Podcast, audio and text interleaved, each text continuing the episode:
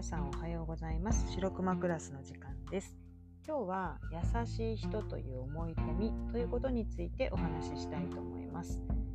前回習慣的人付き合いリファレンスグループっていうことについてお話ししたんですけれども、要は自分が常日頃習慣的に日常的に関わっている人たちがあなたの人生の成功や失敗、人生の成果をですね決定しているんだっていうことですね。そういった話です。なので詳しくはですね、前回の配信聞いていただけたらと思うんですけれども、その自分の習慣的人付き合いリファレンスグループっていうのを見直すときに、どういうふうな視点で見ていったらいいのかっていう疑問が湧いてきたりすると思うんですけれども、とても分かりやすい見方っていうのがあってですね、熊姉が思うにその優しさっていうことを軸に見てみると分かりやすいかなと思ってます。でご相談受けるときにですね、熊姉のもとによくあるご相談として、そのパートナーとか友人ですよね、そういった関係の人たちがすごく優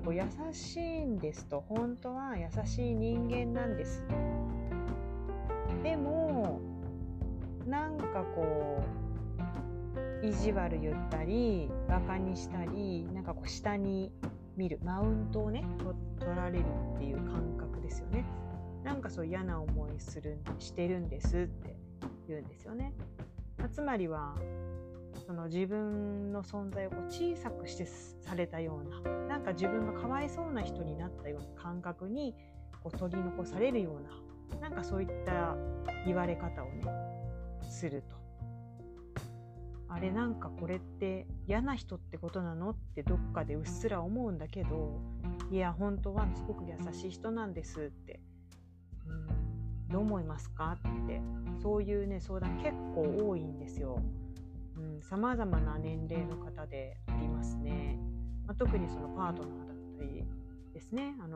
彼氏がですね本当は優しい人なんですって、でも時々無視してくるんですとかひどい言い方するんですとかって、で単刀直入に言うと熊姉が考えているのはですね、優しい人っていうのは優しい時がある人ではないと思います。で優しさっていうのは備わっている人間性というか素養なので、優しかったり優しくなかったりしないんですよね。本当に愛があって優しい人っていうのはあえてですね相手を傷つけたり嫌な思いをさせるっていうようなことをしないと思ってます。で時に厳しい指摘を愛を持ってするっていうことはあるとは思うんですけど、そういった人っていうのはその厳しい指摘をするからといってあえて傷つける言葉を使って相手を注意したり何か意見したりってことをしないはずなんですよね。なので例えば自分が自由でいたいっていう望みがあったとして、世の中のルールとかそのコミュニティのルールですよね、そういったものを無視して何でも好き勝手して自分のやりたいようにやるっていうことが真の自由ではないっていうことですよね。それはただの自己中ってことになりますけど、それと同じでですね、自分の要求を通してくれる、思い通りにしてくれて心地よくいさせてくれる時があるからといってですね、それがそういう状況が自分の望みが叶ったり本当に満足している状況で、自分の都合がよく思い通りになっていることがですね、本当の自分の幸せっていうことではないんですよね。で、そういう状況を作ってくれる人がその優しいっていうこととはまた違うんですよね。で、人間っていうのは自分の思い通りになるときに今言ったように要求が通る、そういったことを作り出してくれている人のことを評価が上がるんですよね。だって自分に都合がいい状況があれば、そうしてくれる人って優しいっていう風に映るじゃないですか。でもよくよく考えてみると、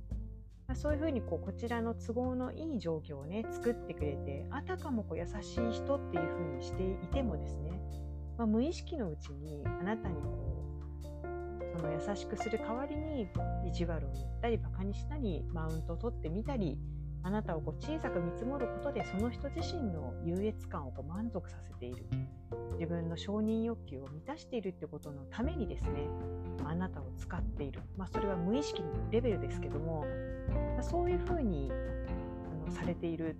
可能性はあるわけですよね。なのでそういう時って大抵その人本当は優しいんですってなるんですよね。そうですよね。承認欲求を満たしたい人っていうのは自分のね満足のためであればですね、手段選びませんから、優しいふりをして条件を揃えていくってことはもういとも簡単にしますからね。その代わり自分の優越感のためにですね、相手を下げる、自分のその人に対してマウントを取るっていうことをする。それが本当のその人にとって真の満足ではないとしても、そういうふうなやり方をねするってことは往々にしてあるわけなんですよね。なので自分が気をつけたらいいのは、自分の思い通りになっている、都合がいいっていう状況があるっていうことが自分の真の喜びや幸せではないかもしれないよって、そうじゃないよっていうことですよね。そこをもう一度考えてみる、感じてみるっていうことなんですよ。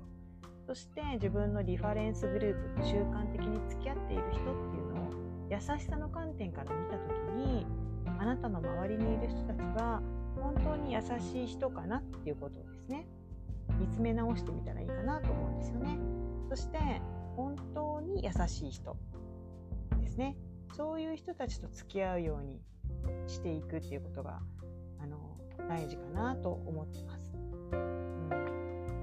何度も言いますけど、優しい時があるじゃないんですよね。優しい人というのは常に何をしていてもそこから愛や優しさがにじみ出てしまうんですよ。なので人を傷つける優しさはないっていうのが熊根の考えですね。だって自分に意地悪言ったりバカにしたりマウント取って相手を下げたり、相手が不快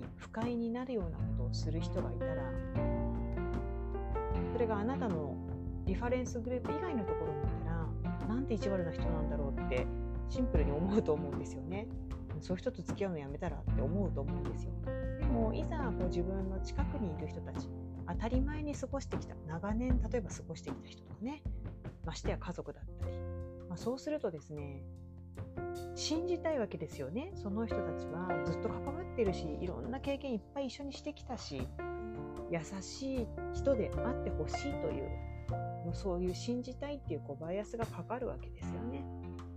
でもやっぱり自分の気持ちに正直になった時に傷つく必要はないという、その基本に立ち返ったらですね、自分が傷つくことを利用して何かその自己満足を得てる人がねいるかもしれないわけですよね。だからあの人のことは優しいと信じたいというのがあったとしても、やっぱりその自分の気持ちが自分がかわいそうな人になったような何か嫌な思いがですねあるんであれば、しっかりとその関係性というのを見てみたらいいと思いますね。要は相手は変わりませんけれども、自分がどういう人と関わるかってことは変われますよね。なのでどんな小さな一歩でもいいので、